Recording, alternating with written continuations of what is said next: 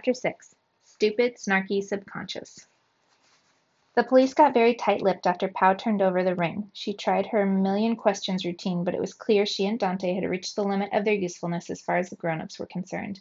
They didn't tell her a thing. What does this mean? she asked herself. Had there been something to her dream after all? Pau's subconscious making a connection she couldn't prove with facts? It happened, she told herself. It's neuroscience, not magic. But dream science was still frustratingly nebulous, as Pau had learned in her years of reading about nightmares. There was nothing she could say about her dream that wouldn't make her sound totally batty. So she didn't mention it to anyone, even though it continued to nag at her. The police left to go back to the station where they said they would get their resources together to begin an organized search. They told her reassuring things they couldn't back up. Pau knew the truth. The police didn't know any more than she did. Pau's mom was due at the bar by noon to work a double shift. Would you rather I stay home today? she asked Pau. I could call in sick. But Pau saw the lines around her mother's eyes grow more pronounced as she offered, probably at the thought of losing out on tips. I'll be fine, Mom. "Pau can hang out with me and my abuela till you're back, Dante chimed in, as the polite tiptoeing between mother and daughter threatened to become awkward. Aren't you supposed to play soccer at the park? Pau asked him, trying to keep the bitterness out of her tone. Dante gave her a look that said, Don't be ridiculous, and even in the midst of the world's worst circumstances, Pau felt a tiny ray of light break through the clouds. Oh, thank you, Pau's mom said, also reading Dante's expression. She hugged him impulsively, and thank your grandma for me, too. As glad as Pau was to not be alone, once they were back at Dante's room, she could barely breathe. The PlayStation stayed off, and the ceiling fan uselessly stirred the sultry afternoon air. The last thing Pau wanted to do was sit there doing nothing. Ignoring the pile of as yet to be folded laundry on the floor and the milk crates of comics stacked everywhere, she paced the room as Dante threw a mini basketball against the wall again and again. The pounding was driving her crazy. But she didn't have the heart to tell him to stop, not after he'd given up his soccer game to stay with her. Everything changed when I found the ring, she thought. Pau's discovery of hard evidence that Emma had been at the river bank, a precious belonging she never would have left behind voluntarily, made her friend's disappearance real and serious. Pau was well acquainted with the looks adults gave kids when they didn't think they could handle something, and today, after the ring, she'd seen it on three faces at once. I had a dream, Paula finally Pau finally blurted out. Dante stopped throwing the ball and looked at her. She'd never told him about her nightmares before, but this felt too important to keep to herself. And who could she trust besides Dante? Okay. Before Emma disappeared, I dreamed about a hand coming out of the river, and it had a ring on it, Pau said, the words bumping into one another as she spat them out too fast. And then last night I dreamed that the guy we saw by the river was the same one from the news, you know, the Mesa kidnapper. Dante's eyes were wide by the time she finished. He didn't say anything at first. It's probably a coincidence, right? Pau asked. I mean, my dreams are just electrical impulses that take things from our memories. It's nonsense. I shouldn't have. You gotta admit, it's kind of weird, though, Dante cut in, looking even more worried now. Yeah, said Pau, biting her fingernails. I guess. Silence fell between them. Pau so intensely regretted bringing up her dreams. It was like a physical sensation. She might as well have quoted her mom. Dreams are visions that have a purpose in our greater journey. It was so unscientific. Dante probably thought she was an idiot. When he mentioned lunch, Pau wasn't hungry at all, but she dragged her feet across the root beer brown carpet anyway, just for something to do. Dreading the pitying looks of another grown up who wouldn't tell them anything important. Not to, not to mention having to sit across from Dante while he regretted skipping soccer with his cool friends to hang out with the town weirdo. But Dante's abuela wasn't in the kitchen. True to form, Senora Mata had left the TV blaring and food out in the dining room, or on the dining room table.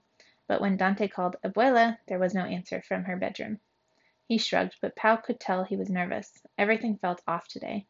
His abuela rarely left the apartment, only to go shopping at the grocery down the block and to play bingo and espanol every Saturday at the community center. They were picking at their reheated chicken enchiladas when the local news jingle played from the television. Pau's heart raced. Would they report on Emma's disappearance? Pau snapped to attention, appreciating Dante's silence as the anchor began to speak. Silver Springs is reeling today over the disappearance of a 12 year old girl, came the first sentence, and the blood pounding in Pau's ears made the sound the voice sound far away. Pau felt rather than saw Dante move his chair next to hers. His presence was comforting, despite her embarrassment over confessing her dreams. Emma Lockwood was last seen by her parents, Connor and Karen Lockwood, yesterday evening, when she left home to meet two school friends near the notoriously dangerous Gila River, the site of a drowning last year. The scene cut to a shot of the Gila, which looked more ominous than ever, dark and agitated in the afternoon light, late afternoon light, while the anchor told the, of the many drownings that had taken place in town since its founding a hundred years ago. Pau took another bite of her enchilada, but it felt like she was chewing cardboard. Police spent the morning investigating the possible site of Miss Lockwood's disappearance, and a personal item of jewelry was discovered there. Yeah, by me, Pau yelled at the TV, standing up too quickly, her knee colliding with the table. Dante grabbed her hand to pull her back down, and when she sat, he kept holding it. If her heart had been racing before, it now felt like it was trying to escape her rib cage. But she didn't take her hand away, even though his was kind of sweaty. Those of you following the recent disappearances in Mesa may recognize a pattern. Each of the five victims, all under the age of 13, was wearing expensive jewelry at the time of their abduction. There hasn't been any word yet from the Silver Springs police about a possible connection, but Maricopa County sheriffs plan to take over the local investigation starting tomorrow. Pau, Dante said pointedly, not looking at their hands, which were still linked between, the chair, between their chairs.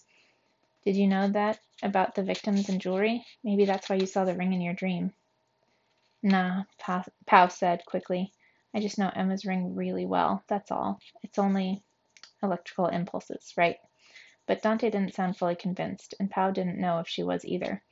Before they could discuss it further, Senora Mata banged through the front door with a crocheted shopping bag swinging from her one arm, her normally well ordered hair wild and her face red like she'd been running.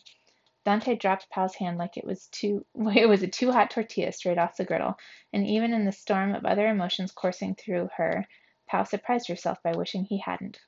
"Donde estabas?" Dante asked. His eyes flashed. "Oh, you're the jefe around here now. You make the curfew?"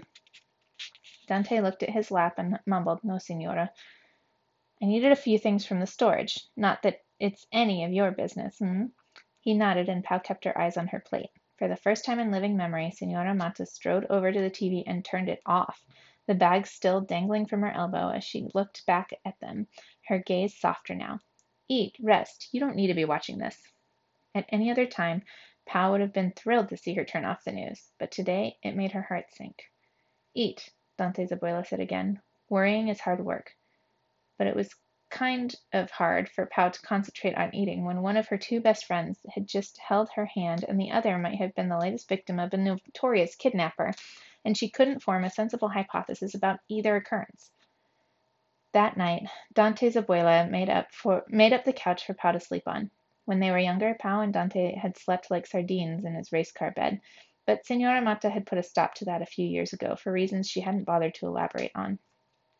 Well, unless crossing herself and glaring at them counted as elaborating.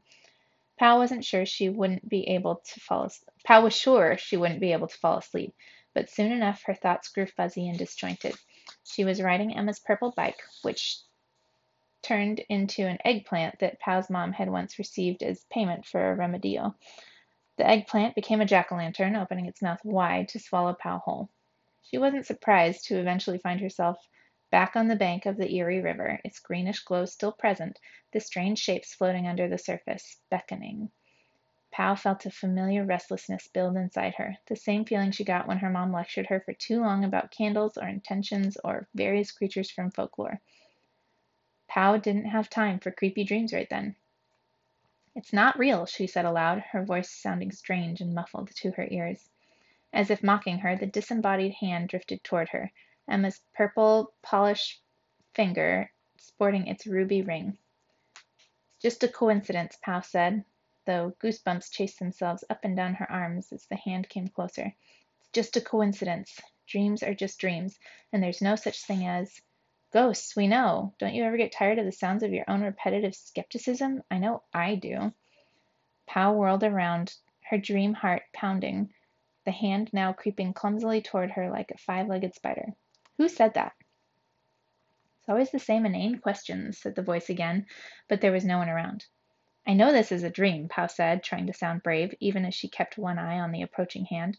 I'm not really here. I'm on the couch in my friend's living room. His grandma is snoring. I just have to wake up. Beside her, where there had been nothing but strange, dream dense air a second before, the shape of a bored looking girl materialized with a pop. If she hadn't been mentally reciting her "This is all a dream" mantra, Pau would have screamed, which would have been so undignified. As it was, all she did was jump back slightly, which like anyone which like anyone would have, even if they were totally practical and level headed, and not at all scared. Better? the girl asked, tossing her nearly waist length black curls behind her. Pau gaped like a three headed fish. The girl looked to be about her age. Her heart shaped face was pale, and her wide, long lashed eyes glowed eerily in the green light of the bioluminescent dream river. Her dress was black and old fashioned, with a high collar and lace around the sleeves and hem. Her ankle boots, hovering strangely above the sand, had heels. My subconscious has a lot of explaining to do, Pau finally muttered. Please, said the girl, rolling her eyes, a gesture she seemed to use her whole body to accomplish. You think you have the imagination to create me? Tell me another one. Stupid, snarky subconscious, said Pau. My name, said the girl, is Ondina, not subconscious. Please let me wake up now, Pau said, looking beseechingly at the utterly black sky of her dream world. I promise I'll let my mom light candles for protection, or feed me weird tinctures for dreamless sleep, or do whatever she wants to do. Just let me wake up. Nothing happened. How's that working for you? asked Ondina, hand cupping her chin, long, thin fingers tapping impatiently on her elbow. Fine, Pau snapped, looking at her almost without meaning to. This stupid figment of her imagination that she'd probably, hopefully, forget about before breakfast. If you're not a dream, what are you? This is boring, Ondina toss, said, tossing her hair again. It doesn't matter what I am. What matters is that your friend is missing and you're obeying your bedtime just like grown ups told you to. The hand was reaching for her again, the gem on its ring now glinting green just like Ondina's eyes. Pau's shoulders slumped. There's nothing I can do. Do you really believe that? Ondina asked, her gaze intense, all traces of boredom gone. Or is that just what you've been told?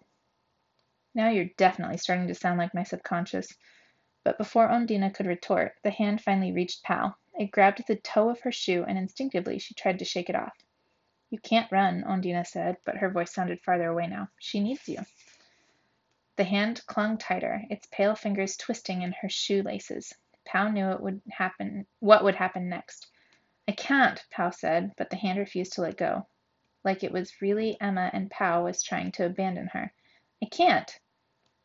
And when the time comes, Ondina said, watching indifferently as the hand started to drag Pau away once more, don't hesitate. It won't save them.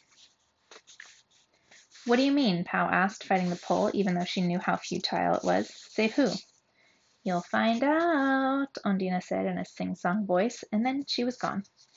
The hand dragged Pau toward the river, and the green glow took over her vision as water soaked her clothes. She dug her nails into the rocky sand, trying to claw her way out, knowing it was pointless, but unwilling to go quietly. It didn't help. Soon the green blotted out everything. Pau awoke to find a hand around her wrist. She thrashed her legs and pulled her arm away, a scream building in her throat. But she wasn't at the river. There was no green glow, and the hand she understood as real life came into focus, and the hand she understood as real life came into focus in the dark living room, wasn't detached or ghostly pale. Above it was her mother's face, looking tired and worried. Sorry, Pau mumbled. Time to go home? Her mom nodded. As Pau pushed herself up, she did her best to hide the fact she was shaking. She wondered if she'd been thrashing or moaning in her sleep. The feeling of Ondina's dark, accusing gaze lingered, as did the death grip of Emma's hand. The clock on the wall read 3:30 a.m. Under normal circumstances, Mom would have let her sleep at Dante's until morning. but Pau figured she must have been thinking of the Lockwoods, whose daughter's bed was empty again tonight. Pau didn't mind the ridiculously early wake up. It had rescued her from further terror, and even with the strangeness between the two of them, she felt better now that they were back together. They tried to creep out as quietly as possible, but still Dante's abuela appeared in her bedroom doorway in a dressing gown, eyes wide. For a split second, Pau wanted to ask if she'd a, had a weird dream too. Instead, she raised a hand in farewell, and Pau's mom whispered her thanks. Pau could sense the senora staring at her until the door closed behind them. So you're going to tell me what that was all about? Pau's mom asked when they reached her their own stuffy, candle-scented living room. What? Pau asked unconvincingly. The nightmare. I wasn't having a nightmare. Paola Santiago, I know you stopped having those dreams years ago, but don't think I forgot what they look like. But of course, Pau hadn't stopped having the dreams. She just hadn't told her mom that. Yeah, maybe everything with Emma is getting to me, Pau said, rubbing her eyes for effect. It's been a long day. What did you see in your dream? her mom asked, her eyes too sharp for someone just coming off a 15 hour shift. Pau could have told her, explained that she'd dreamed about Emma's hand and the ring before her friend was declared missing, dreamed about the Mesa kidnapper before the police made the connection. Pau could have asked what it all meant and accepted the help she knew her mom was dying to give her. But telling her would mean that Odina, Ondina had been right and real, that Pau's dreams had significance. It would mean admitting to herself that her best friend's crawling zombie hand and the weird snarky girl in the green glowing river were something more than just Pau's subconscious reacting to a truly terrible day. I don't remember, she said, faking a yawn, even though she was anything but sleepy. I'm sure it was just a one time thing. The look on her mom's face said she didn't believe that for a second, but after a very pregnant pause, she smoothed Pau's hair back off her forehead and let out a small, almost inaudible sigh. Get to bed, mijita, she said. Tomorrow will be better. Pau just nodded, but the space between them felt as big and empty as her dream's black sky. Without overthinking it, Pau stepped forward and hugged her mom hard. I love you, she said. Pau's mom hugged her back just as fiercely. I love you too, Paola, she said, por siempre, no matter what. I hope you meant that, Pau thought when she was back in bed because her stupid, snarky subconscious had been right about one thing. She wasn't willing to let Emma go. She was going to do something about it. And she was sure wasn't and she wasn't sure her mom was going to like the way she planned to fight back. In fact, Pau was absolutely positive she wouldn't.